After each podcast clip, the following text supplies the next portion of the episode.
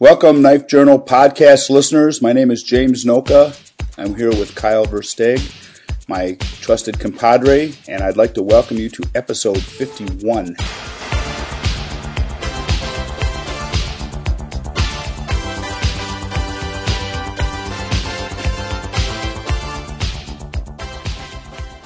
Knives are our obsession.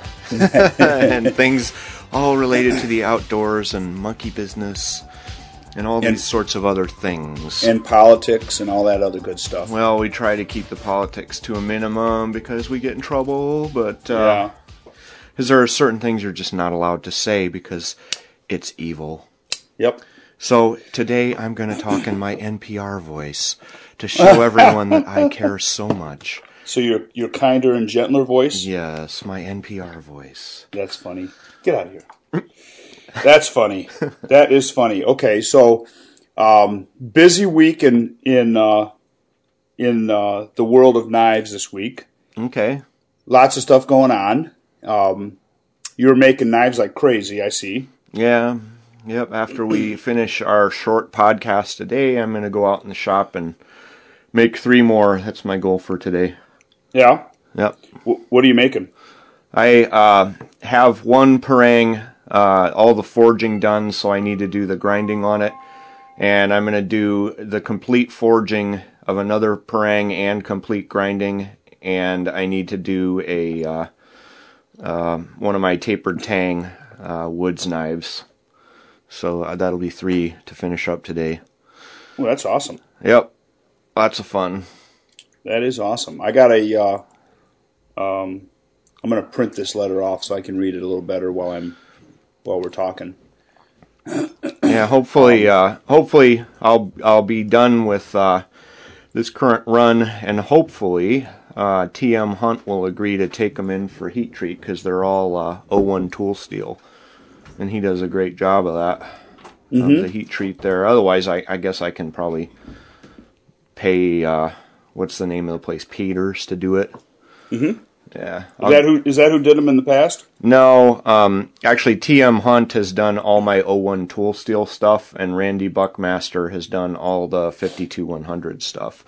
Yeah, that's right. So, um, but uh, most most people who don't have access to those types of resources send their stuff to Peters, mm-hmm. which um, I don't know if I can't talk some people into taking in my heat treat work, I'll be sending it there. Mm-hmm. One of these times, I'm going to buy an actual heat treating furnace, but uh, I'm a ways Can't off you from that. can't you just use your forge?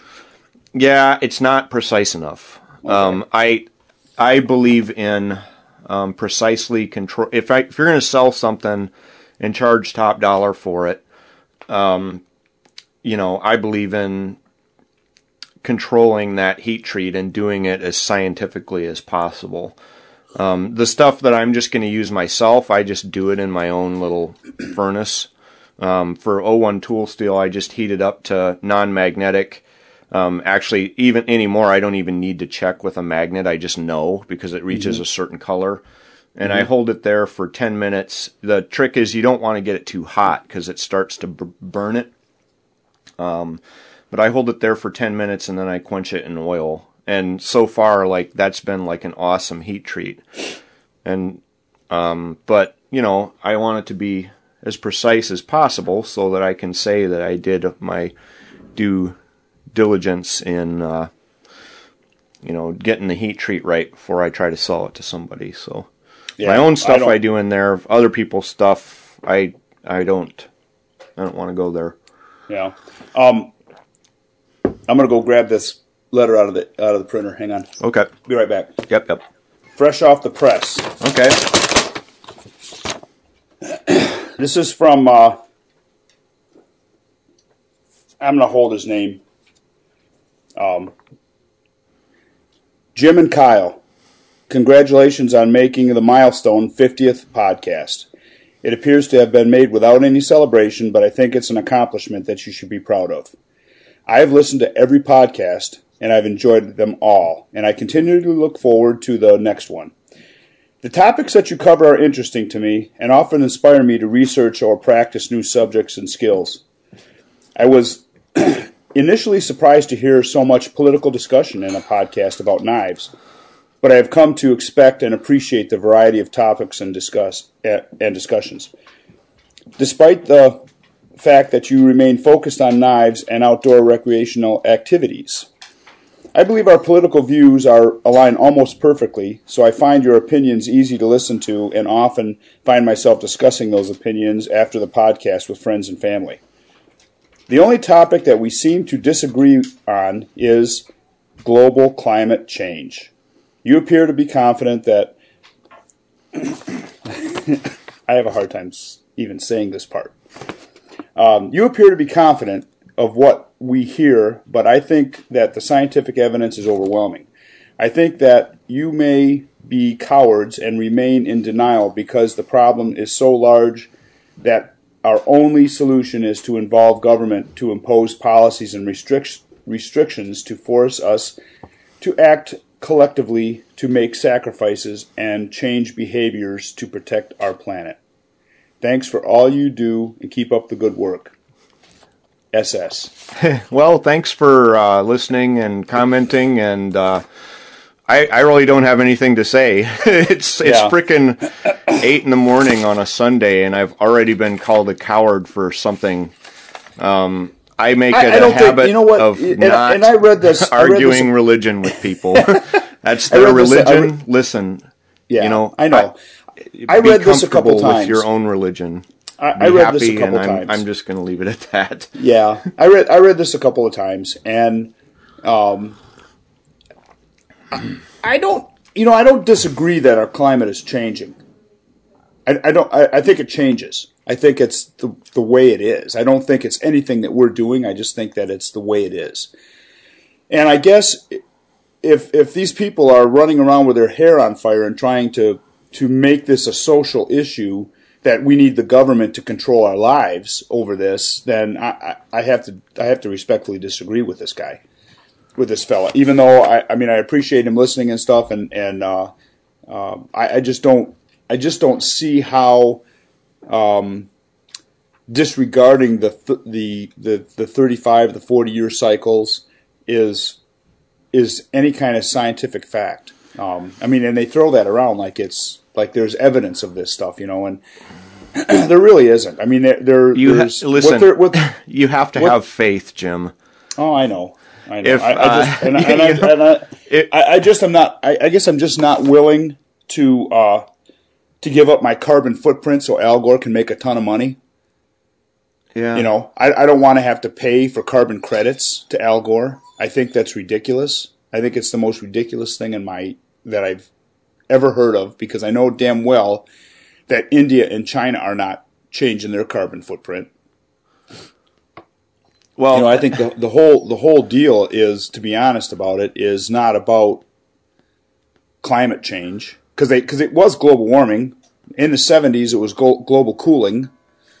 Now it's now it's uh, climate change. I just because I just hate to get into this discussion because for them it's a religion and if we argue against it it'd be like if we were arguing against catholic beliefs. It's like bigotry. And, yeah. and and i just don't want to get into the thing where i have to argue against someone's religion cuz honestly i just don't care enough. Yeah. Well and it, it is but it, you know the pro- the problem is is that this uh, this affects us. Yeah. This kind of stuff affects us because these people are trying are convincing our young people that driving a Prius is really important. These people are, uh, I mean, God, I remember when when they changed the aerosol uh, uh, propellant because of this shit. Because it was because our planet was cooling off. Whatever happened to ozone holes? That's that was like the thing in the '90s. Was like there's a hole in the ozone layer. there's a ton. Of, there's a ton what, of holes. What happened to all that? Yeah, I know, but like, why aren't they talking about that anymore? Because that was That's, the big thing back when I was in college. Was that you know we were evil because there's a hole in the ozone layer. Yeah. Like, let's talk about that again. Yeah. Like, what happened to that? Well, like I said, we we were talking about. Um,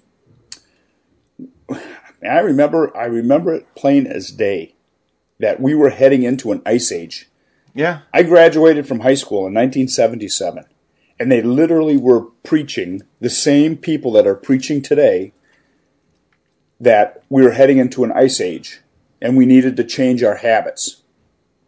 Yeah. Okay, I So, remember um, too because I was I was in uh, kindergarten in about 1978, 1979, Yeah, and they they were telling us that it was going to be an ice age. yeah, You know. and and and I guess the uh, if you look if you follow the dollars, and that's what you have to always do. You follow the dollars in, in the scientific community.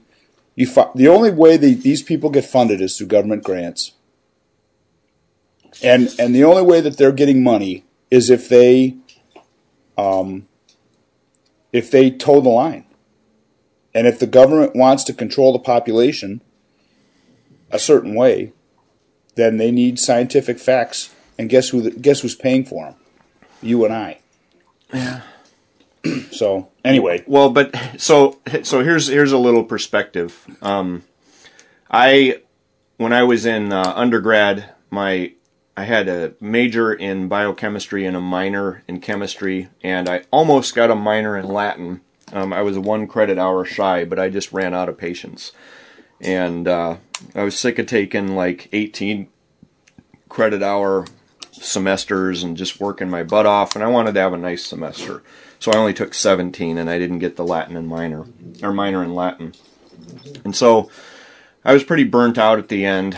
Um, I'd been working in the biochemistry labs for a couple years, doing research, doing, you know, my projects were all about protein folding and things like it, boring crap. So I decided to take a year off between um, college and medical school, and the only way, why, the only way that I could support myself well with my particular degree was to go work in a science lab. So I switched fields and worked in microbiology for a year, and I got some publications um, and did some stuff like that. And uh, so I have a, a pretty strong science background through undergrad, and then when I was in uh, in uh, medical school, I switched fields again and switched over to transplant surgery and got some publications that way. So I'm pretty familiar with how grant writing and science works and the scientific method and things like that. Probably more familiar than a lot of people are. Um, and the way science works is you develop a hypothesis. Um, you say, well, I think that the lipooligosaccharide gene on um, the surface, and I know about this because I did this, on the surface of Haemophilus influenza is controlled by the phosphoglucomutase gene. You say, that's my hypothesis. And I think that if you truncate that, if you get rid of phosphoglucomutase or develop a drug that will block that, you won't have um, this molecule on the surface of Haemophilus that allows it to be extra infectious to people. So that's your hypothesis. What you do is then you go and I made a virus and I put a, a gene in it to block the phosphoglucomutase gene. Phosphoglucomutase, that's a lot to say at 8 in the morning. Anyway, Yes, so is. I took this virus, I made a virus, and I infected um, Haemophilus influenza with the virus, and then a bunch of other tests, and I was able to prove that that's the gene. Okay, so that's that's science. You have a hypothesis, you design an experiment with controls, and you test it, and you see if you're right or wrong. Um, if you can't develop a a uh, and there are different types of projects that are not not the same level of evidence and not the same level of uh, of science that where you can't design an, an easy experiment like that. You have to develop a model to um, and you you try to develop a predictive model um, based on your hypothesis, and you see if the predictive model holds out over time. Well, we now have um, lots and lots and lots and lots of different computer models that have been um, proposed as predictive models um, of what the climate would do, and every single motherfucking one of them was wrong. So, you know, instead of adjusting the hypothesis and saying the hypothesis is wrong, um, they say, well, all of us agree that it's right. So they say, well, you know, the sky is blue, but f- fucking all of us say it's green. How do you like them apples? We're right. You're a bunch of fucking idiots. Okay. Yep, you don't know the difference between Right. green And and, so, red. so this is why I say that it's more of a religion, because when you when you take some witch doctor, and believe me, there are still people alive today that believe in Jim Jones's bullshit. There are still people alive today that believe in the Hale-Bopp. Uh, you remember those people that wore like Adidas sneakers or something and all offed themselves in an apartment? At the, yeah, at the same time. yeah, there are still people that believe in that stuff. The Hale-Bopp Comet cult people. Yep. Um, and and the reason they still believe is they get under the spell of these uh, witch doctors, and the witch doctor says, "Well, you guys need to do X, X, X, and X, or on this date something is going to happen. God's going to bring down His wrath." Or they try to make a prediction like on this date, um, uh, you know, George Bush is going to come and speak at, at such and such university, and uh, and somebody's going to kill him. You know, so they make some outrageous prediction. When it doesn't happen, they don't abandon the belief. They say, well, you know, um, uh, the the Lord works in mysterious ways, and obviously He had a different plan. You know, uh, and then you know you get these these uh, people that are involved in that, and the big spokesmen and the big witch doctors that become discredited, um, but somehow they always bounce back, like Jimmy Swaggart, um, like Right. all, all these people in the 80s that were these big witch doctor type people. And this is the way histor- history has always worked. You know, that's why we developed astronomy. It was so that the witch doctors could make predictions and actually have them come true occasionally. And so, um, because of all of this, that's why I think that this resembles more of a religion than actual science, and that's why I'm not going to argue with. If you want to believe that, that's fine. Um, I'm not going to call you names. I'm not going to call you a coward. I'm not going to call you an idiot. Um, you know, believe what you want. I I just don't. um, but I'm not going to share your religion. Right. I'm just not. Um, Right. And that's all. That's all I have to say about it. and and I and the problem is is that this religion is trying to screw with our social life by making it by ban, by outlawing expeditions and uh, um, when I say expedition, I mean the Ford. Ford expedition. right. The one that's sitting, I, I can see from my little uh, yeah. Yep. office here. Yep. Well, and, and then and getting and you know vehicles that are you know everybody wants us to drive smart cars. And then notice that um, every time there's a religious cult, uh, the leader is not subject to the rules of the follower. So, like with Right. Jim Jones, he was so important and he was such a great person that he was allowed to have sex with men, women, boys, whatever, as many as he wanted. Same thing with the the jerk off at Waco. Whatever his name was, they all have this Messiah thing where the guy is so important that he doesn't follow the same rules. Has anybody ever looked at Al Gore's footprint?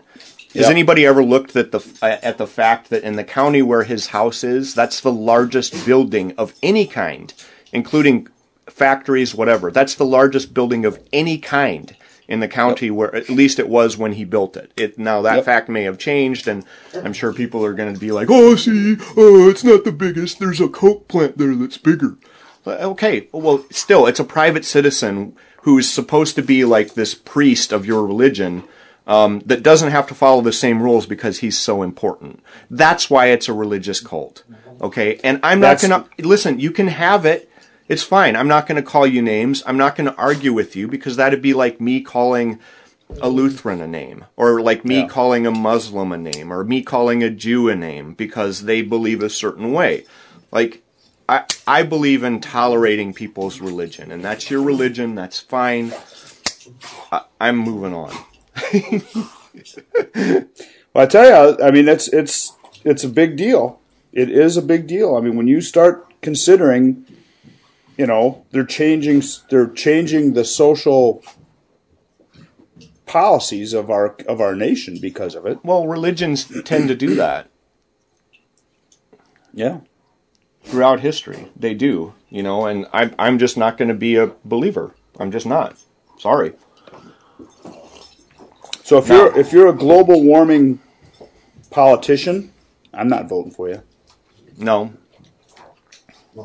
Well, uh, speaking of global warming, our our uh, discussion of Jeeps last week has led to quite a lot of uh, um, discussion. Yeah. uh, Cory Murphy, you know, he's got a, a Rubicon. Um, I think he has some special one with a special engine in it, like a four liter or something. That was apparently the last one of those made.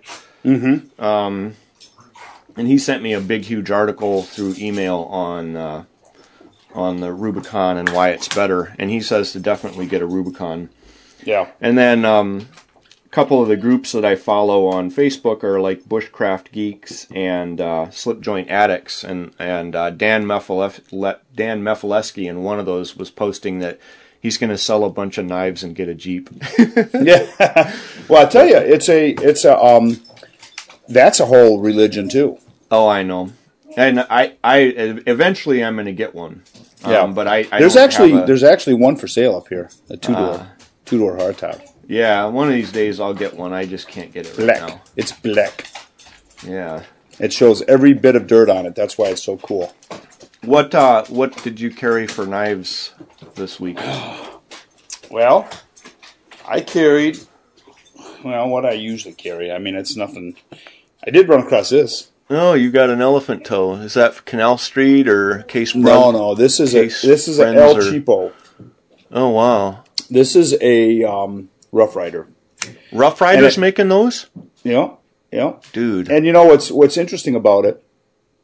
It's got it's um, smooth bone. yeah. So it's actually a very. I mean, it, I hate to say this. This is a very well made knife for the budget minded that don't give a shit about American workers. Is a great knife. Um, because it's like fifteen bucks. They're beautiful. And it's an elephant toe. And if Case Yep. would get off their ass and bring the other one out of the vault, then we wouldn't have to buy the Rough Rider version. or the Canal Street version or the Case Brothers Yeah. Well, the. Canal, Canal Street version is nice. Yeah, I have that. That's a whole different animal. Yeah. That's that's a uh, a very well made piece. Yep. I mean, this is not. This is definitely not a uh, a showpiece by any stretch of the imagination. Um, but for fifteen bucks, you could carry this and lose it. Yeah, beat it up and about not care. See, that's the Yep. problem is the elephant toes are so damn rare that I don't carry them. right. you know, except for rarely, like if I'm going to some special thing, which I carried an elephant toe uh, this last week. Um, but, I'll send uh, I'll send this to you if you want to if you want to carry this. No, I, I'll don't carry it. It's not my style. you don't like the elephant toe? Yeah, it's too big for my pocket. Th- You know, these are sailors' knives. Really? Explain. That's that's how they that's how they started out. Um, as a, these were a sailor's knife because they're made to they were made to pound through rope. okay. Also, um, and they were you know, I, I don't know why they why they chose this pattern, but this was like the original sailor's knife. That and uh, sheep's foot. Well, this was even before that. Oh, was it? This was this this was like ancient times. It's like the first elephant toenails were were were sailors' knives, but they were they called them rope knives. Okay. I think that's what they were more more tended to be called. Rope The, the other name for that pattern is, I think, sunfish or something like Yep. that. Yep. Yep. And, and you know, I suppose they'd be good for. I suppose they'd be good for um, um, filleting sunfish. so then I got this guy out. I dug this out of the out of the safe, and I and I've always liked this knife. This is a. This was a knife that um, that Lone Wolf's Knives did back in. Uh, I think in the um, early mid 2000 maybe and it's a bob loveless drop point hunter God, that's gorgeous. that's a folding knife Wow. and and its its only kiss of death was it was made in italy it's probably expensive.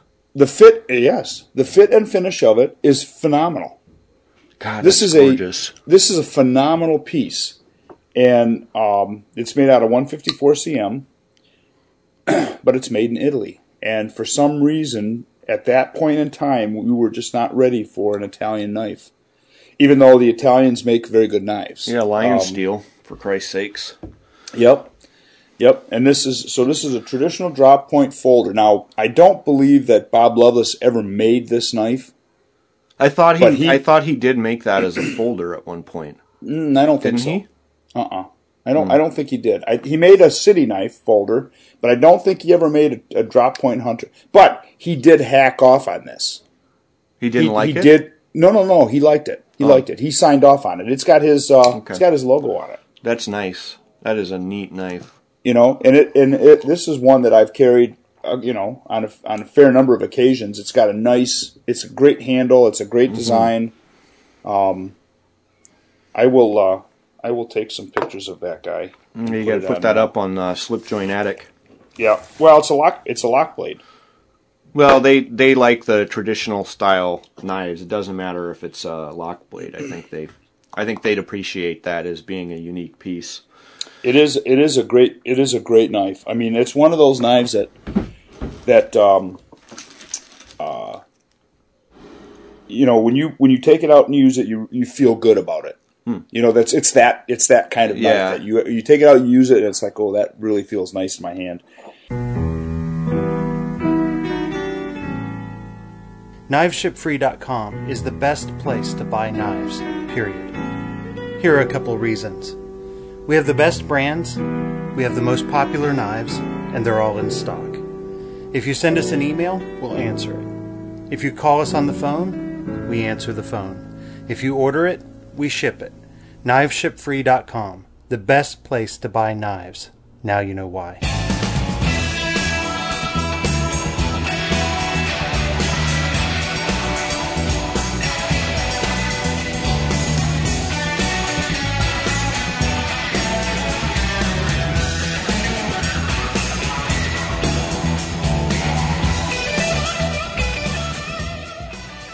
So this week was my dive training. So I had um, I used a uh, um, a Mission Titanium um,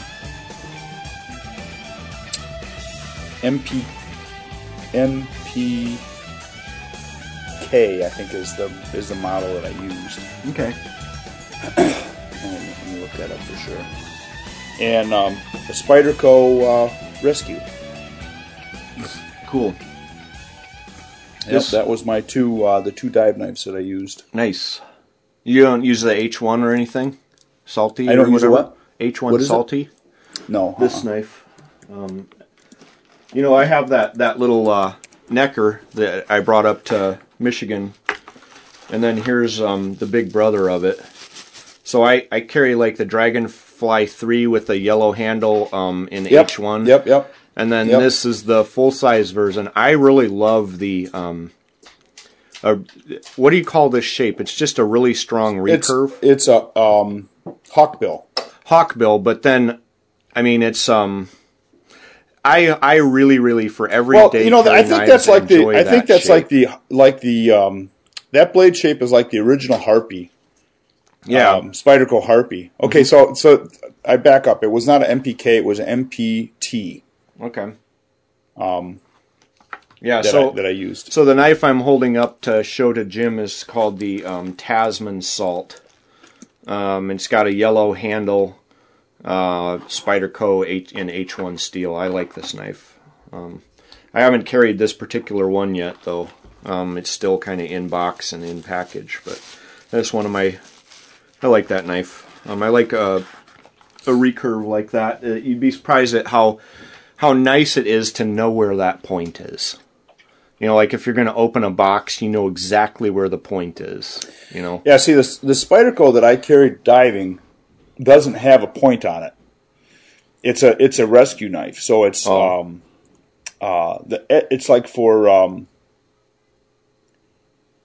it's, it's actually called the Assist, okay, which would be um, C seventy nine BBK, okay, and it's got a it's it's mostly serrated. It's got a window buster on it, so you can break glass. yeah, like if It's- they're underwater to try to get out of a car or whatever. Some people out of exactly, the car. exactly. And then it's got a, um, uh, but the but the tip is kind of blunted, and and I carry that I carry that snapped on my BC, so it's like right in my right up by my chest. Mm-hmm. And then I carry my other my other mission knife is on my uh, on my leg. And do you ever like get to carry like a spear gun? You know, we were talking about that when we were training. I said, uh, Um, I wanted to. Um, I, I think we should be allowed to in Michigan go spear hunting for walleye and that kind of stuff because we're underwater. Mhm. You know, I mean, it's not like everybody's going to run out and buy scuba gear to spear five walleye. You know, I mean, I think I don't think we would do a lot of damage to the walleye population, but it would be a lot of fun to be able to spearfish. I think it be would like on on James Bond. Like here's what I picture: you've got your scuba tank on and like these big 1970s fins and stuff, and a wetsuit. And you've got the, the little gun and the little thing that you hold on to and press the button, and it it like has a light on it, and it like pulls you as well. Like that's what I want. the scooters. Right, and then you um have this big underwater battle with That that was from Thunderball. I yeah. think was the name of that was the name of that movie, and that was the largest underwater fight scene God, that's was ever awesome. been filmed underwater, and it was really done well. Yeah, It was actually really done quite well um, back in the day. Yeah, it was cool. Um, but I, so did I tell you that uh, in the diving world, I just got invited to go uh, to some little shitty island in the Caribbean uh, in February to get uh, scuba certified. I haven't decided if I'm going to go yet because it's kind of expensive. But uh, Now you don't want to go for that. You're not going to learn anything. yeah, You're not going to learn anything. Spend Yeah, I a wanna week up, do it spend a week deal. up from here. Spend a week up here, and uh, I will put you through your paces, and you will learn.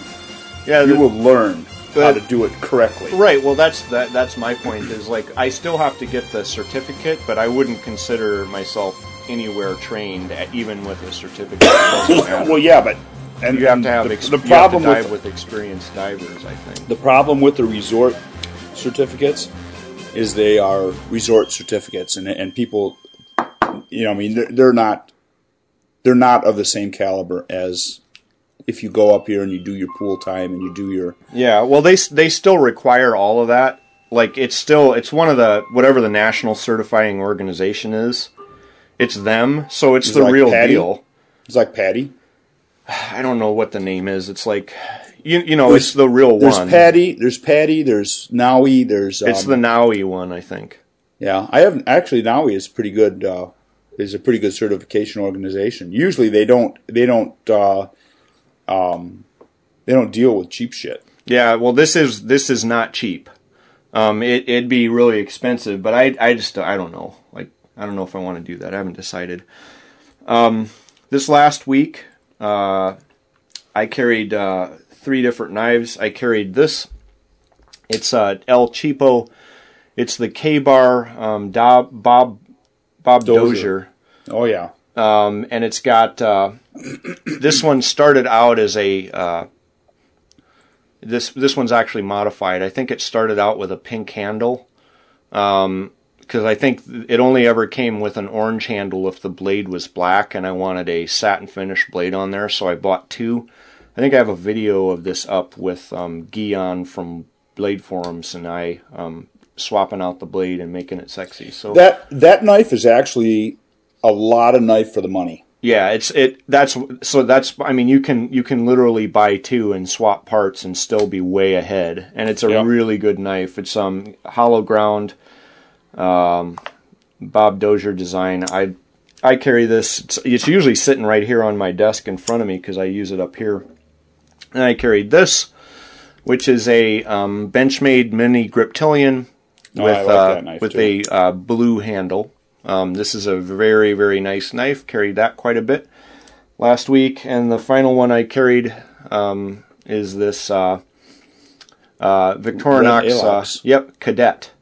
Um, so it's really super thin, and it just disappears in your pocket. Um, so I carried that, uh, and then I carried an elephant toe when I went on that train ride. So that was pretty fun. Train ride. So Yes. talk to me about the train ride. So That sounds so funny. I Kathy so fun. Kathy, I showed Kathy the couple of pictures that you put on Facebook, and she was like, "Ooh, that was that looked nice." Yeah. So we had um there's a there's a railroad place in Boone, Iowa. And like, uh, there's all these people that are just crazy about old trains. Well, they put together this organization, and they had enough money to buy like 11 miles of track from a railroad that the railroad wasn't using anymore, and they maintain it, and they run like old trains on it. Well, this one particular old train has um, two Pullman cars on it, and uh, big, uh, you know, those uh, the Art Deco looking um, diesel engines from like the 50s Oh yeah, yeah, yeah, yeah. It, diesel electric. Yep. Yeah, it's got one of those um, the real Art Deco looking things, and uh, so they take you out for like a two and a half hour ride through the country, and you go over all these bridges and through these gorges and things, and uh, you eat dinner, a real nice sit down dinner in a Pullman car. And so we went with another couple. I uh, was a designated driver, so I didn't drink, but everybody else had some nice wine and they had dessert, and it was really quite a neat thing. And then you can go out uh, on the back of the train and stand out outside for a little bit if you wish, uh, as you're traveling. And I had an Sweet. elephant toe for that. Sweet. What'd you eat for dinner? I had uh, well, they had a shrimp cocktail, and then they had like a Caesar salad, and they had some rolls, and then I got uh, a pork uh, loin slice with like a sauce on it, and a baked potato and some steamed vegetables, and then for dessert we had uh, cheesecake. It was really good, really quite a thing. Nice. So if anybody's in Iowa and and wants something interesting to do, I think it was like only sixty bucks a person, um, which is for a dinner out, and especially one that where you get to eat in like this historical Pullman car and go on this neat train ride. I thought that was a really good value. Mm-hmm. Um, everybody there had a great time. Was there a lot of people on board? Uh, just two cars, um, so you know they can only fit so many people in. So you have to make your reservations well in advance. Um, there were a bunch of, pretty much, uh, I'd say at least half of the people came from other states, and a whole bunch of them came from Canada, all the way down here to ride that. Do Does it? Do they turn around or how, how do Yeah, they? they, it goes out. You go out one way on this track, and you go over a bridge over the, um, I think it's the Boone River, which is in this huge gorge. You're uh, you're a couple hundred feet up, and so you're way above the trees, and it's really pretty. And then you go over the Des Moines River over another bridge, and you go out, and you go out like six and a half miles or something, and then um, the train just reverses. So Okay, it, they push you out, and then they pull you back. Aha. Yeah. And it's uh they go kind of slow. Um which I wonder on the on the real Pullman cars if they had to slow down to like eat dinner or what have you. Because on a train it they move around a lot. Oh yeah, yeah, You know. yeah. I would think that they probably did. I remember Kathy and I were in uh, taking a train, a high speed train from, uh, mm, I think it was Rome, Rome to Milan, and um, we went to the coffee car to have coffee. Uh-huh. And it was hilarious because you're we were like you know you, you can't hardly stand up. I mean it's because the mo- train's moving so much back and forth. You hear we're trying to drink coffee while we're in those little dainty cups that the Italians use. Uh-huh. It was pretty funny. We we laugh about that all the time. Cool. so Um, go ahead. go ahead. No, you go ahead. Oh, I was uh I was looking on um on uh Knife Ship Free here for Lon Humphrey's trackers because I know that's where he was going to sell those, but I don't see that he's got any up. He's got a a Kephart, got a couple Kepharts, actually quite a few Kepharts, and he's got a um, Rebel fighter that looks all mean and evil. Um, That thing's badass. I know. It's more than I can handle. But he's so that's what he's got up. Maybe they already sold all of the um, tracker styles. Wouldn't surprise me. It could be. Yeah. I mean, how many? He made how many? Uh, I think he made ten. Uh, I could be wrong though, but I think he only made ten. I um. It's my twenty dollar clock. Can you hear it? Yeah. Is that I got a cuckoo on there? Funnier and shit. I went to a barn sale, I guess it was, the one where I picked up this microphone stand, and this uh, this lady said, "You really only want twenty dollars for this clock?" And she says, "Yeah, and it works too." Mm, Cool. So I said, "You know what?" I said, "I'll take that clock for twenty bucks." Just I, I said, "I don't care if I have to, even if it, even if I threw it, I use it for like a year and give it away or something. I, you know, it does it doesn't matter. It's kind of cute. Mm-hmm. It's about six foot tall. You know, it's a grandfather clock. Mm-hmm.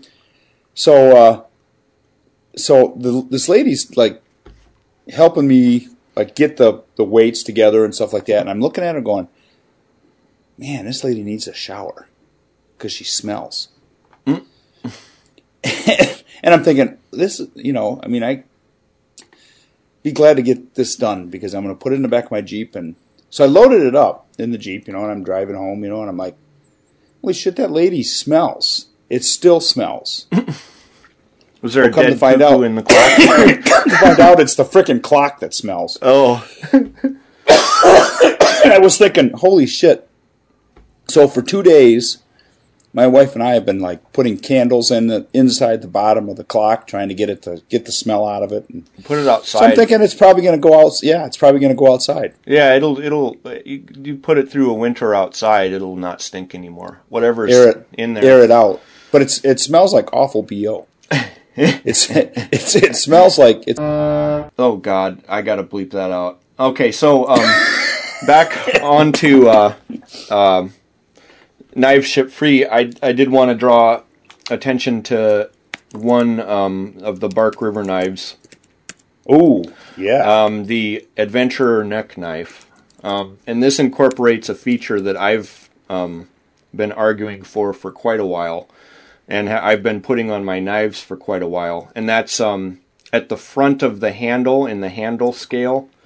Uh, they've they've made a spot where if you want to hold your blade flat, um, like this, because you know a lot of times you're doing um, you use your knife like a paring knife or whatever, and you want to hold it flat. It's nice to have a little um, imprint there on the um, on the scale. God, that knife looks familiar.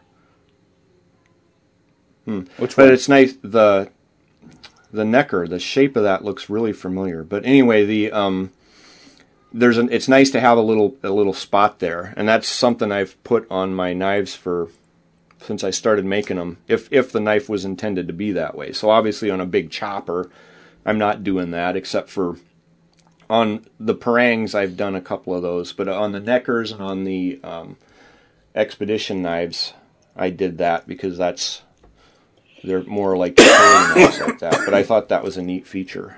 Um, and then they they just released a um, I don't know if it's up for sale yet, but they just released a uh, Hudson Bay like camp knife, um, like the yeah trade he- knife. Did we Mike that? and I Mike and I were talking about that a long time ago. Um, kind of a little bit of history about that knife. It's it's interesting because you know there's been a couple different variations of the Hudson Bay camp knife. right. And basically, what happened, you know, and I, I I'm going to tell a story. It could be pure speculation, but it's not. It's a good story, anyways. Okay. So the so the guys come to this country, um, the wilderness. Uh, we're talking in this, you know, sixteen, middle sixteen, late sixteen hundreds, early seventeen hundreds, and they're trapping beaver and buffalo and elk and, or they're killing elk and stuff. And they had, they hadn't. I mean, they're Europeans. You know, they come over here and they're like, we got these little freaking baby Scandi looking knives, and we come to this country, and all of a sudden we have freaking monster animals. and so they start writing back saying, "Look, we need something. We need we need something different. We need something big." And the Hudson Bay camp knife was what came back, Yeah. and it was like one of the first big knives. It's that practically was, like a beef splitter. It's so huge. exactly exactly. They're huge, Yeah. and And thick. you know too. there's what's that? thick. Yeah, You know, they're, they're like uh, three sixteenths to a quarter inch thick. Yep, and handy, and they made a lot of different variations of them. And um, and this one that Mike Mike found a picture of this of this one that he just uh, he just released, and um, I think it's. I think I shared it on Facebook today. Actually, I think I shared the picture. Cool. Um, But it's a. Um, uh, it's a. It's a little smaller than his original. Um, than his original Hudson Bay knife. Uh, his his original Hudson Bay knife is is uh, a, a lot bigger than this. Yeah. Um, this thing is nine and a half inches overall, so it's a little bit m- smaller. But it's got that typical kind of trade knife look to it. Yep, yep, roach belly. The blade's Yep. called a roach belly. And the, the handles looked a certain way on those. I mean, if you, I have somewhere sitting around some actual trade knives, um, Mm-hmm. and you know they were basically you were just giving them the steel. They really didn't pay a huge amount of attention to the handle, Right. um, right. but it was. Uh, you know, if you had steel to trade, it was like pretty valuable stuff. Well, listen. Um, back then, these guys they, they had nothing. I mean, they were oh, empty grounds. I just got the, the kiss of death in my coffee pot. I got to empty the grounds before I can get another cup. Ugh. Anyway, um, those guys, you know, they came they came to this wilderness and they had, you know, they were trapping beaver. They were trapping, you know, I mean, they were living off the land. I mean, that was a pretty rugged rugged times back then. You know, I mean, there, this is we're talking the easier way around was getting on the water, not not walking through the woods. Right, right. You know, so I mean that was uh, very interesting, very interesting times. in the in the outdoors world, um, I did want to draw attention to uh, Joe Flowers' uh, uh, jungle stuff. Um, so, if you don't know, uh, we've talked about this on the podcast before, but I guess it's it's right coming up here. Joe Flowers um, set up a company, I think it's called Bushcraft Global, where he's going to take some people out into the jungle in Colombia and Nice. uh, walk them around for a couple weeks. And he's got natives lined up to teach him and stuff. Um, and he's got seven students. He does Yep, going down seven there. students going down, and I think that's happening um, relatively soon, uh, like a couple weeks or something. Um, but I think that that's going to be a very good uh, educational experience because um, he's hired uh, local guides. Number Mm-hmm. one, and number two, Joe Flowers himself has basically an identical background and experience and training to what I do. Only he's Mm-hmm. a better teacher. So I know he knows his stuff, and he can teach it better than I can. So, Hmm. yeah, so I think that that is going to be a good experience for whoever goes down. Where is he actually going? Do you know? Uh, Colombia, I think. Um, he, let me see if I can find his uh, website here.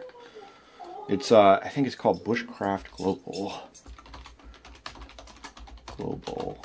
Okay, yeah, bushcraftglobal.com. And uh, he's got his website here. He's got pictures of him looking forlorn with his um, um, minimal facial hair. uh, he's in the jungle, like monkeying around and stuff. Um, let's see, where are they going? So September 28th to October 12th was their thing. Um, through Oh, so Col- went- they went and Colombian and Brazilian Amazon rainforest. No, it's. Well, I guess would they be back? No, they're not no, back. well, yet. no, the twelfth. Yeah, They they're they're coming back the twelfth, so they're down there now. Yep. Uh, and so they, yeah, they're out there uh, doing their monkey business right now. So Cool. anyway, I thought that was it's neat that he got that off the ground and that He um, just was he, just went to uh, um, a Mors class. Yeah, he's he's been to this again. He's been to most of the same stuff that I've been. I think the only the only things that I've done that he hasn't are um, I did that pretty hardcore uh, alpine mountaineering course. It was two weeks, and I also did the um, BOSS course. Um, but he's done pretty much this. He was on the Amazon 5000 expedition. You know, so he's got real world, you know, jungle experience. It's not, you know, it's not just that he's been on courses. So anyway, I thought, uh, congrats to him for setting that up and and getting that going. And uh, I look forward to seeing the pictures and hearing the tales of adventure from there. So We want to do a winter expedition this year. I know we need to um, somehow get that done. We could either do um, uh, up in the UP, just snowmobile around a little bit, set up a nice camp somewhere, canvas tent stuff. Yeah, definitely canvas tent with wood stove. Yep, yep. But that's that's uh, we need to talk about that. Yeah, I have. I got uh, two emails um, that I just wanted to address real quick here before we bring things to a close. Number one, um, somebody was asking me about uh, sour ales, and I think it was because uh, at some You like point, uh, sour ales? yeah, at some point, uh, somebody posted something on one of the Facebook groups about sour ales, and I said I liked them. So somebody sent me an email asking me which ones I thought were good, and um, I've tried a whole bunch of them, and like not only the best sour ales that I've ever found, but the best beer period from any country in the world, any location in the world, is made right there in Michigan. And I think Oh, it's in, Frankenmuth. it- no, it's in Dexter. Um, but they have a branch of it in uh, Traverse City, and it's called the Jolly Pumpkin. So, Oh, okay. you guys look up Jolly Pumpkin ales. That's that's not only the best sour ales and sour beers that I've tasted. It's the best beer period from any country in the world, anywhere. Um, and I loved it so much that I now have a mug, even though I don't live in Traverse City. I have a mug at that brewery, um, number three thirty four. People, Oh. and uh, So so I can go down there and say, give me three thirty four. yeah, and you'll be you'll be drinking out of my mug, and I got a T-shirt and everything. Um, but uh, yeah, it's the so if you want to know what I think is the best, um, that's it right there. Um, and their food is fantastic too, so you can make a, a day trip out of it and enjoy yourself. It's on the eastern. Um, you call it the eastern peninsula of Traverse Bay, or what? What's that called? The eastern arm or something. I just call it the eastern peninsula, but because there's two kind of peninsulas that jut out into the bay Well, there. and one is Mission. We we call it Mission Peninsula, Which one is which is is the one in the middle. That's the one up the middle. yeah, okay, so that's probably it. It's Mission, Old Mission Peninsula, and then the other peninsula is Leelanau Peninsula. yeah, Leelanau. That's And then the you call the one. bays. Then you call the bays East, Bay, and West Bay. Yeah, Right. so that that uh, it's the one that is in the middle between the East Yeah. Bay and West Bay. yeah, Um, that would be Old Mission Peninsula. That's actually neat up there. There's there's a lot of wineries up there. Too. I know. Yeah, I've driven up all over that area. Um, and it, on it's the Jolly Pumpkin is halfway up on the west side of that peninsula. So you're you're on the West Bay. You can't see it from there, but um, it's kind of hard to find. But you'll know because there's like a billion cars there. Um, so that's that's the answer to that question. The other question I got was about minimalist footwear, and uh, you know probably 10, 15 episodes ago we started talking about it Yeah. Um, so we should we should probably just briefly touch on that. Um, so here's my take. Um, you like moccasins. Mm-hmm. You're probably wearing them now, mm-hmm. as am I. Um, I just like the way, and, and it's always been this way. I when I was a kid, I walked around barefoot whenever I could, and I still do that. But it's a little cold right now, so I um, I walk Well, see, around with and the thing is, the problem is right now is we are heading into the winter, and the moccasins do not have anything on the bottom of them, and you slip on your. They're not snow friendly. Yeah. Well, they, they do make some some versions that have um, some Yeah. minimal tread on the bottom and stuff. But I wear uh, my. I like to wear my Steger mukluks in the wintertime. okay, Moose hide.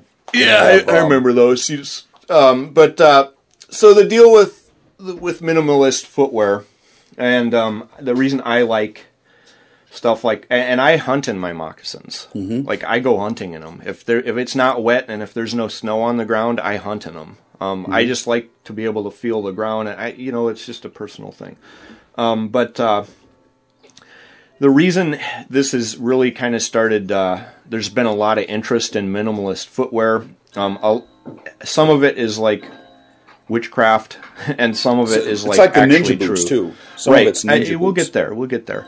Um, but the there was a book um, that came out a few years ago about these uh, Indians living in Mexico, um, and they they basically are able to run these crazy distances, and they don't wear shoes. And this guy wrote this book about it, and uh, you know it was pretty neat book, but he made some pretty pretty crazy claims and all these sorts of things, and that started this big uh, big interest in um, minimalist running. And part of the reason I think that that had a lot of appeal um, was that there was a big kind of anti-corporate message to it. Um, and the whole thing was, you know, like, well, um, the reason you can't run and this and that, and the reason they can run is because of uh, shoe companies. And uh, you know, um, if if if if you didn't have this big cast of a shoe on your foot um, brought to you by this evil shoe company, um, you know, you'd be able to run and do all of this stuff. So it had it had some broad appeal because you know there's the corporate boogeyman is brought up and all these sorts of things, and um, there's a lot of complex reasons why people like that. It's kind of like um, everybody's searching for the reason that they feel shitty, and a lot of times the reason you feel shitty is because you're a shithead. Yeah. You have no reasonable expectation of being happy because you're a fucking jerk off. Well, and, and maybe the reason you can't run is because, you know, you don't run. And and basically all you'd have to do is go out and start training and do a little running. It, you know, not you know, the the minimalist footwear thing is not uh it's not a magic bullet. Actually, by any means. Um, you can hurt yourself with that. Well, and so I have a lot of um, uh, colleagues that are podiatrists because I do some, I do quite a bit of wound care work, and podiatrists also do that. And they, um, I was asking them about if they've seen an in- uptick in injuries, and they're like, "God, don't get me started." yeah. know, so the what was- army, the army told the army banned those. Oh yeah, you Um, know, they said they said no. A- apparently, if you have to kind of ease yourself into this, very much so. um, like you can't, you have to run like fifty feet. Yeah, around around the block maximum for Yeah. like months before Yeah. you. And what Jim is talking about is like Vibram five fingers, which I think is like a gimmick. Like Yeah. I don't think there's any benefit to separating your toes. I think that's stupid, and it makes you. Well, I'm not even going to go there. Um, well, like I said, they, they the army banned those. They they said that you can't use those for training anymore because because people were getting a lot of injuries on their feet. Yeah, and you know, uh, and then they'll say, well, you know, how's come the you know the natives are able to do all of this stuff, um, and they They've never had shoes. anything else but that. Yeah, and if you look at the, and I have, you know, if you if you go out into the places where the people are doing that, and and walking around barefoot and running barefoot all the time, the bottoms of their feet are like shoes. you know, it's like Well, big, huge, thick calluses, like inch thick calluses on the bottom of their feet that are essentially shoes. Yep. Um, but you know, it- so there's lots of options for um, minimalist footwear. There's a Vibram Five Fingers, which I do not like. They take like 20 minutes to get on, and then it separates your toes. they look uncomfortable to me. They are very uncomfortable. I, I do not like those shoes. Then there's the, and it's almost impossible to find one that actually fits your foot. Um, and they take flipping forever to put on. Now then, um, the more reasonable and traditional one is just a moccasin, like Jim and I wear. yeah. Um, I I just I bum around in those. A lot of times I'll I'm not going to wear them to work, you know, because I kind of have to wear some dress shoes and look somewhat respectable. But I anytime I'm not at work or whatever, I I like to wear those. Um, then uh, if you want something more woods based, um, I tried out two different kinds uh, that are actually boots. So it's a full lace up boot um, that goes all the way up past your ankle. There are two that I've tried. One is the Feelmax, and the other is Lems Boulder Boot. Um, I like them. That- I'm not a isn't that the super huge fan. Isn't that uh, the Boulder boot? Isn't that the one that Chance likes? No, Chance has the Feelmax, um, and I, I like them. Um, I, and I, I like the uh, Lems Boulder boot. That's the one that Joe Flowers favors. Um, I like both of them. They're both good boots. The problem I have with them is that uh, it's like they did not design um, any kind of any kind of arch in there. So when you when you have your foot in there, it doesn't like a moccasin hugs the bottom of your foot, Right. and um, it's tight enough through the arch that um, it it just feels better on your foot. The problem I had with the Lems and the Max is that it does not hug your arch, and it feels like you're walking around in a sack, basically.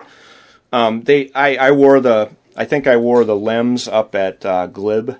Uh huh. So you can see um, videos of those. Um, didn't make a big deal out of them. I like them, um, but I, I do appreciate when it's tighter through the arch. So if you want some other examples of good minimalist footwear, I have a um, pair of uh, of uh, Merrells. The Merrell uh, Barefoot Runner, it's called, or something like that, that I just love. Um, Merrell does shoes right. They, for some reason, their footbeds are just fantastic, and they that shoe not only is minimalist, you can feel everything, you can do everything, um, but you can also it, it also hugs the arch, and I like that feel on a shoe. Yeah. Um, another example um, from my past is uh, simply just wrestling shoes. If you want to know a shoe that has, I think maybe the, problem with the Feelmax and the Lems is that it's a new design for them, and they haven't figured out all the little um, nuances. nuances of, of making the arch fit right. So if you want something that's been in use since like the 1950s, maybe not as a quote unquote minimalist shoe, but it has had some time to go through the development, go find a wrestling shoe. Yeah. And or better yet, how about a bowling shoe? Yeah, I don't know. Yeah, I don't. I don't know that I would go that route. They tend to be a little stiff. Um, in fact, I'd probably go bowling. I couldn't help myself. okay, so that I think that's as much as I can answer on on those questions. Yeah, I, my feet are my feet are been screwed up enough that that I I'm comfortable with the moccasins, but if I've got any long distances that I need to be trekking, I'm not. No, yeah, I, I, I need you know guys, you need good ankle support, you need good arch support. You, I mean, and and I'm, I've got a rant to make about the um, the Altama jungle boots. Um, they're fucking terrible. yeah, Uh, the again the pro- the problem here is the sole is fantastic. The Panama sole is what I prefer in mud and jungle. The problem with the boot is absolutely no arch support. Yeah, And so if you're trying to hike, um, it's fine if you're hiking in through jungle and um, on real soft, muddy stuff because your feet have lots of cushion and stuff, and, and it does offer ankle support. Where you run into tr- problems is occasionally you'll come and have to hike on a trail, like a harder trail, a harder surface, or even hike on like a gravel road or something for a while. Um, and if you're carrying like 60, 70 pounds on your back, your feet just get ruined with those Yeah. because there's no Yeah. arch support. So yep. That makes it that's a tough Yeah. boot to if, to if- wear actually. I my um my preference for a boot is if you if you're going to be carrying a heavy load over varied terrains, make sure you get something with an excellent footbed um, with uh, that, where there's no binding I- spots and all these sorts of things. I, I got to tell you, I have been a fan of Danner boots for 30 years. Hmm. E- easy, 30 years. They're literally the only boot that you can take off your old pair, put on your brand new pair of the exact same model and the same size, and they fit Okay. exactly the same way. Um, I believe that they're made in America. What's your choice for um like a so I'm I have the danner.com website up right now. What's your choice for like a woodlands boot? Ooh, they Um, have a pronghorn. That looks badass. I I have like four different pair, Uh-huh. and my duty boots are Danner. Um, right here. This is probably my this is probably my twentieth pair of these. What's You the yeah? What's look at the, look at the bottom. you know? Look at the bottom. Oh yeah, yeah, yeah. It's worn out. This is a um, uh, Arcadia. Okay. Danner Arcadia GTX 2000 uh, 200G GTX. So it's Gore-Tex. Okay, so leather. it's it's on the law enforcement. Uh, Yep. yeah. Okay. And and um, I mean I've wore those all over the world, literally. They're pretty everywhere. badass. And yep. And uh, I also have the uh, Desert um, GTX Danners too that I really like, and I had their cold weathered uh, rough out. I wonder if they make a um, if they make something that'd be suitable for like jungle. Yeah, they're jungle boot. They make a jungle boot. Mm-hmm. I have them. How how does it work? Is it good? Does it drain? Awesome. There, there's nothing. Yes, there's there's holes in the bottom of them. Yeah, Jungle. Look. I think they call it. Actually, I think they call Yeah, it. it's- Desert it's gotta got screen. They got screens in the bottom. Yeah, it. that's that's what you want. The main thing with your main thing with your jungle boot is you're not going to want a lot of like cotton padding and other shit in there. You just want right. you want a good footbed and you want a way for water to drain out of it and you want it to be um, like nylon. You don't want leather. You don't want all this bullshit in there. Um, Right. Yeah, those Danners I think look pretty the- good. They, uh, I, I, like I said, I have never had uh, an issue with them. Uh huh. Um, I love them. They're they're literally the best boots that I've ever wore. Uh huh. um, hands down. The the, uh, the Desert TFX is a is a phenomenal boot. Um, they make a really nice cold weather uh, desert style boot for for the winter. Um, they're they're just not. They're just there's nothing wrong with them. There's literally they're the best boots you can wear. I think. Huh. Um, and they've got they've got good uh, hunting boots. God damn, they're good- heavy though. Even their uh, light one is uh, like three pound boot. Well, that's because you use them as a weapon. Okay. You tie them together, you use them like nunchucks. Yeah, 58 Boot ounces for these boots. Jesus. Well, they're built for men. Yeah, not girly men like me. You know, that's the that's one of the things that I that I noticed that uh, when I mean, I'd rather have a boot that holds up to, you know, than you wear it on one trip and it's fucked up. Yeah. Yeah, they have a lot of um, options for military style boots. Mm-hmm. Yep. Yes, sir. Mountain Assault. yeah, That sounds like something I'd like. Mountain the mountain assault boot. Uh, and then they've got, yeah, these actually, yeah, they look like these. These look, look good. I like their Mhm. military ones. I might have to see if Mhm. I can find a place to try those on. They're hard to come. They're hard to come by. Usually, a hunting stores have them, but they don't. They don't usually carry the. You almost got to go to like a. Uh, um, oh, I'm trying to think of. Well, you. How far are you from an army base? You're not very far in Iowa, are you? Yeah, we have we have um, we don't have. I think that we have like uh, Camp Dodge. I- Usually- usually like, outside- Usually outside the the. Yeah, but you're not too far from Kentucky. Well, I'm, you, I'm you're 10 not far from Fort Knox, are you? I'm I'm from from Fort Knox. I'm about 12 and a half hours. Oh, you really that far away? Yeah. Holy shit. Um,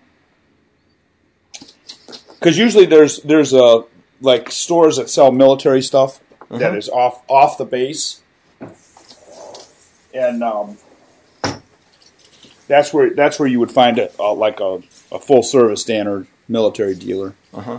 that you could try all these different boots on. Mm. I like that melee canteen. I think that's kind of a neat looking. Melee. Yeah. Yeah, yeah, that's nice. I like that. I wonder how much. Uh... Yeah, that's nice. Look at that sucker. That's badass. Mm-hmm. You could take those. Uh... It's it's a lot like a, and it's lighter. It's 32.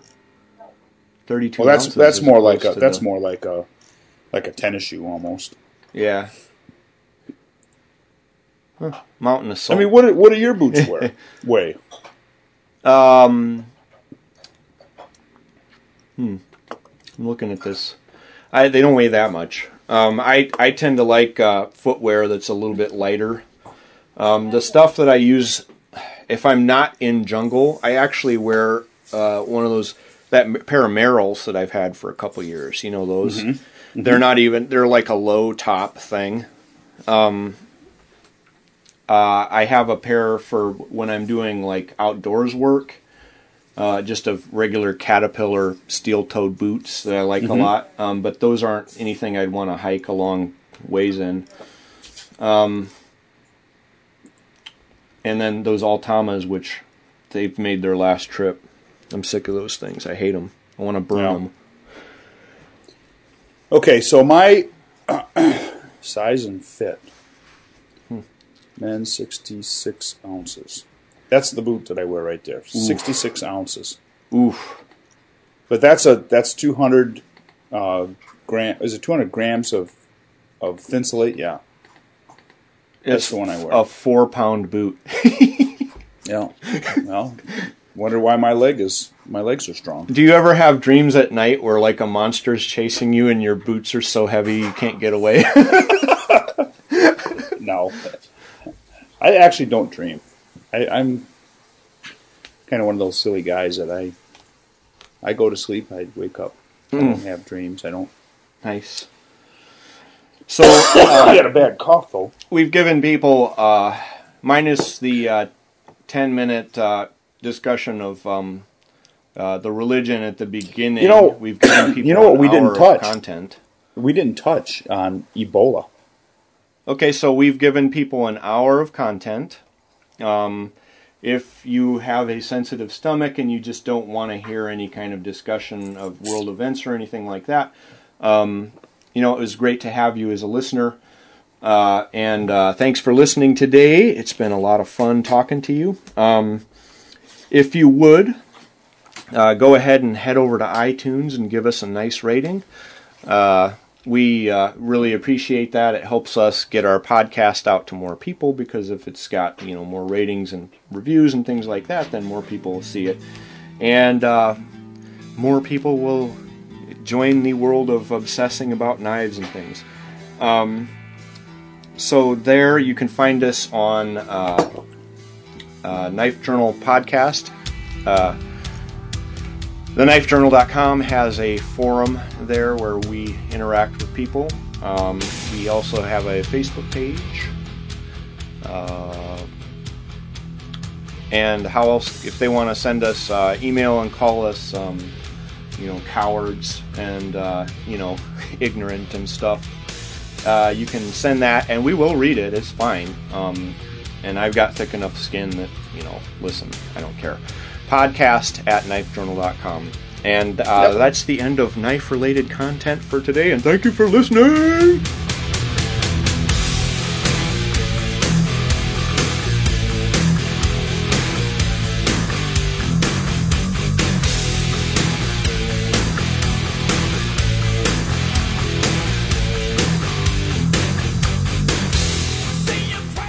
And now, without further delay, let's talk about Ebola. The rants about Ebola. Well, first, first, what would be better? Um, because this is a real quick one. Is the whole Secret Service debacle, and how the so, eh, You know, you know what the problem? The problem is not with the agents. no, The problem is with the upper management, and that's where that's where the that's where the problem lies. And you know, I don't. Men are you know, boys will be boys, men will be men, and when you get a when you when the cat's away, the mice will play. right, right. You know, and if you do not have a good upper management, guys screw off. I mean, that's that's what happens in, in every workplace, no matter how dedicated they are. Um, and I think that that when you put people in charge that are not competent, they're not competent leaders. Um, that's what you end up with. Okay, so here's some, here's something funny. Um, the Secret Service head that resigned last week, uh, I heard an interview where she was uh, being grilled um, by by somebody in Congress. Apparently, there were some, and this never even made the news. Apparently, there were some shots fired at the White House in D.C. like eight You know, shots. that's like old. That's like two years ago. yeah, but old. they never that never made the news. And Right. uh, and some bullets hit the White House and like shattered some glass or something on a balcony. And the Secret Service didn't find it and basically kind of blew it off. And the bullet and the glass fragments and things were later found by a maid like a few days later. And they, they never talked about it. Well, so that he's grilling her on there and he's like, well, so shots were fired and um, what'd you guys do? She's like, well, we thought um, it could be shots, but then we thought it was a car backfiring. And and here's here's what I want to say. Okay, Jim, when's the last time you heard a car backfire? it's been Twenty years. Eons. Yeah, t- at Eons. least. So so you you would get a ca- cars don't backfire anymore. Right, because they're not normally aspirated, and the exhaust is so well tuned to the thing that it's just not going to happen. Right. Um, the last time I heard a car backfire was I had a uh, 82 Dodge Ramcharger, and back then the emissions stuff was just coming into play, and they were just trying to take these normally aspirated cars and tweak them with catalytic converters and all this stuff and the restrictive air boxes. Well, the car ran like shit when we got it, so my dad hired this guy um, to take all that crap off of there and put headers on it and and tune it to be like the car should run. And so he did all of that and got it running. Um, and then when I took the car over, like in the early 90s, um, the exhaust started going bad and the muffler went bad. And I took it to a muffler shop and they wouldn't replace it because they they said you know there's no catalytic converter and we can get in all kinds of trouble for working on this this vehicle. And I'm like, okay, well, um, so basically what I had to do was I found a big piece of pipe, you know, muffler exhaust pipe, you know, and Oh, yeah. and and basically connected the pipe to each header. So basically, I had this truck, uh, the big huge truck with uh, straight pipes on it. no no muffler, no nothing. Nice. And it was just loud as hell. And uh, when you shut it off, uh, it would backfire. Or Mm-hmm. when you, if you go down a hill, uh, like a steep hill, and you let off the gas, it'll backfire all the way down.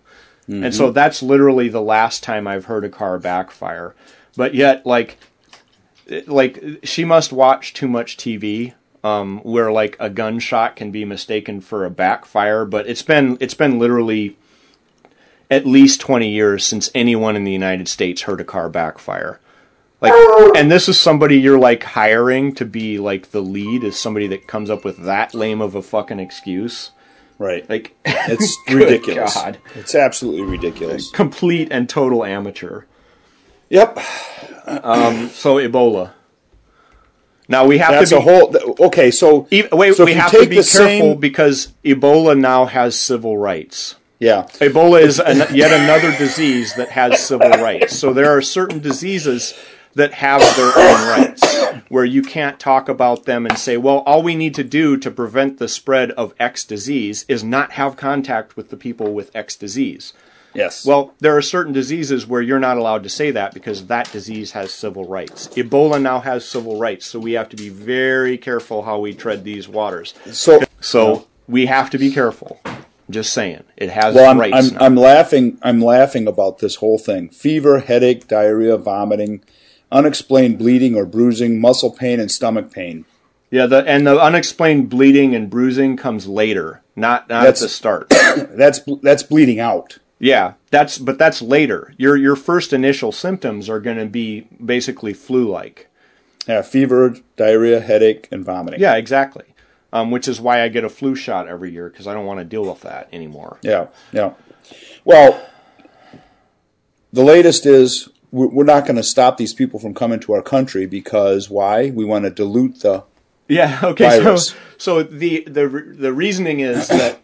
Okay, and this is this now. Oh, it's just- got let civil me- let me rights. do a The comparison, though. has Quick- civil quick rights, minute. so we have to be careful. Let me, let me do let me do a quick comparison here. Okay. Everything that's wrong with the everything that is wrong with the Secret Service right now right. is the same thing that's wrong with the EPA, the same thing that's wrong with the IRS. It's the same thing that's wrong with the CDC, which is they have incompetence running the show. Political Appointed impo- political appointees who got the Political job because they were going to are- carry out the political will of the person appointing them. That's right. And if you weren't, if you were, a, you were a conspiracy theorist, you would think that this was all intentional. Well- if they started allowing doctors back to the country infected, and they started allowing people to fly from Liberia and Sierra Leone to our country, knowing full well that eventually somebody carrying Ebola is going to land in this country and start spreading the love. Well, it's you could you could go down that rabbit hole, but what I am going to do is I'm going to play a clip of somebody um, I heard. I don't I don't remember where I heard it, so I'm going to have to search it out. I'm going to play a clip of someone saying that the reason we shouldn't uh, uh, quarantine and and prevent people from Liberia and Western African countries from coming over here and giving us all Ebola is because Liberia was started as a uh, a way for American um, people of color to escape slavery. Yeah. yeah, I heard. Yeah, so- I heard so it. I that's- have to I did find hear it, that and too. I'm gonna I'm gonna I'm gonna see if I can find it and plug it in here. But You know, David, there are those who are, are you know, already saying, well, there shouldn't be any flights uh, accepted from from Liberia to the United States, or even flights that have connected through Europe. That's not even really possible. I mean, given first of all, I don't think there are many flights that directly connect from Monrovia to the United States. Most of them are connection. It, it's virtually impossible in re- real time like that to track somebody. I would think.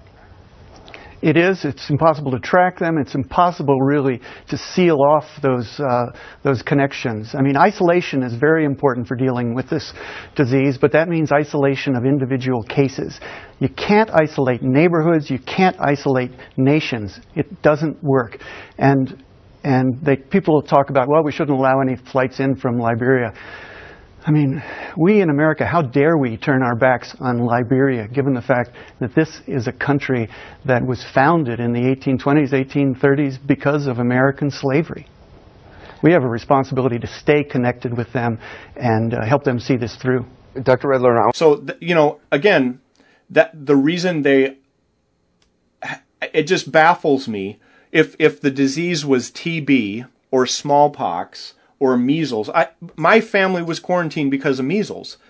Um, Right. My wife's uh, parents, both of them, Dude, you get their houses quarantined if you get head lice. You get yeah, but um, you get quarantined if you get TB. You get quarantined because and, and why? Because quarantine works. And if you have a a highly infectious disease, and back in the day when they were doing this, there were no cures for these things. So you would you had things like TB. Uh, places where you know it would just be basically a what do they call that a sanatorium or Yep. Yep. and they had you had a whole class of people that were TB intellectuals because you would be quarantined with TB for like a couple years and couldn't leave, and so they'd just read all these books and end up actually quite brilliant at the end of it. Well, Yep. traditionally, the way to treat infectious diseases for which there is no cure is to quarantine the people that have it, Until they die. Or until they are They until live. it runs its course. And especially with an outbreak, if there was a if there was an entire community that that came down with TB, and and most of my family was killed off from TB, so I know a little bit about this.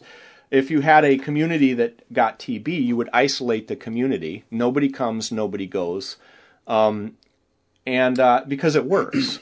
And so now This- you've got this guy that's the head of C- C- the CDC saying that uh, it won't work to quarantine those countries, and that they have a right to come to the United States. Like what? What what kind of quackery is this? Like Yeah, it's it's what- ridiculous. What are you talking about? Of course, quarantine works. That's It's that's the only ridiculous, thing and that it- works. and and and this is what fuels the conspiracy theories all the time. Yeah. You know, because because they're you're like, okay, what what is it that they want to do? I mean, really, they're either incompetent or they're complicit. Well, and then and then here's the other point. It's like, well, we, you know, we can't prevent travel um, to that country. Well, it's like, well, three weeks ago you prevented travel to Israel Right. um, because you didn't like what Israel was doing. Um, Right. That that was a political uh, political ban on travel. I mean, it was temporary, but um, I don't know. Like, it, it's just crazy that that they've they've. He- Here's here's here's what really frustrates me about people who are political appointees that have this guy's a physician. He has a scientific background and he knows better. Um, but they're willing to just say whatever the hell somebody tells them to say in and uh, flying in the face of all history and all science. They, they found a mouthpiece that would say that. You know. Yep. And you know, typically um, in past administrations, if there was an outbreak, the CDC's been really, really good at handling it. And you you can Well- be pretty well rest assured that the CDC is going to take care of business. Now, I don't know. At what point in time in history have we ever worried about the Secret Service? Uh, they've had they occasionally have monkey business on and off. That's this. There- there's in a this lot of- administration. Yeah, but there's a lot of thought that the um, Secret Service during JFK's era um, was fairly lax. yeah. Uh, that's Well, not yeah, but it was a that, different time. There was a different time then too. But right? but but you know, I mean, when you start when you start talking about all of this this incompetence level appointees, I,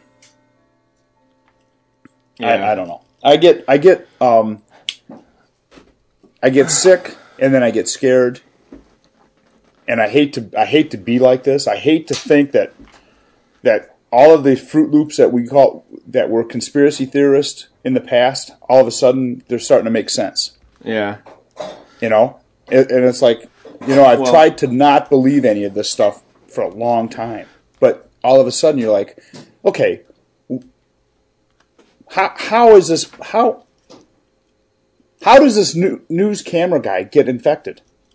Well, because you know the thing is, is like the the only way you're supposed to be able to get it is if you have um, contact with the person's bodily fluids. Correct. Well, now we're um, talking we're talking sweat, spit, vomit. right now, people. Um, when you cough, uh, you w- when you cough, you are releasing tiny, tiny little particles of water vapor. Um, and uh, those tiny, tiny little particles of water paper uh, vapor can travel. And if someone coughs near you that has a, uh, a an infectious disease, and you breathe those little uh, droplets of water vapor in, um, you know you've been exposed. And I think what they're doing to try to limit um, people's concern about this, and they have from the beginning, let's be honest, like a few months ago, like in July, if you mentioned Ebola, you were a big crank and like you were trying to damage the president. You remember Right. this. And, Yep. um, and, uh, y- you know, they, they're saying that Ebola is not airborne. Um, because it won't just magically transform out of the air and travel through the air, which nothing does. You, you it's it. They're trying. They're splitting hairs to try to make it seem like it's not really that contagious. Mm-hmm. And um, th- because the virus can't live on its own in the air, they're saying it's not airborne, but it can live in a water droplet that you've coughed out. Um, Okay, y- here's know, the here's the a big little question: bit. How did the CDC docs or the the health doctors that were there that got the, the original group that came back that were infected? Yeah, and they were like wearing like and- all this crazy Yeah, how did they get infected? miracle. It was miracled on their ass. That's how.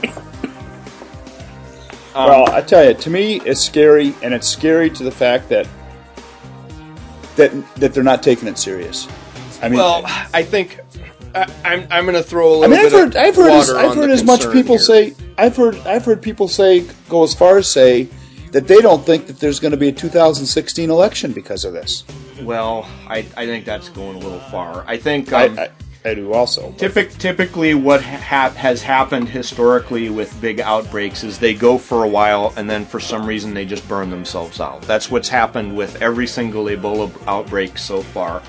I think that um, despite the uh, the fact that we have a political now CDC um, with political heads that will say basically whatever, they're going to realize that if they don't actually do their scientifically based job, um, they're going to be in some hot water and there will be a political price to pay. So I think that the CDC, um, regardless of what this jerk off says publicly, will probably do the right thing and contain um, contain the disease well enough that it's not going to be a big deal. Um, I could be wrong. Um, I may be being overly optimistic, but I, I I doubt that um, the Ebola thing is going to come become a huge thing in the United States. No, I hope Um, not. I mean, this fella, this fella, this latest guy from Liberia, he infected hundred. He he has had contact with a hundred people right now. Yeah, and they're They're they're, they're, and they're counting, hundred well, and counting. and there they, they there are 14 people now quarantined. Um, there were nine people living in his house, um, or his two bedroom apartment, uh, and then so those nine are, and then the um, people that had contact with him in the ambulance, bringing him from his apartment there to their quarantine. Th- This is all I know from this morning. Okay, so there was a report on NPR. I was listening this morning. Um, and you know, like people are probably going to get this, and by the time they get it, some facts will have changed. But at any rate, um, I'm hopeful that despite the um, political head, that things will uh, be controlled, and I hope that I'm not wrong about that. Yeah, I do too. I do So- too. Well, on that, we got to draw this to an end. Yep.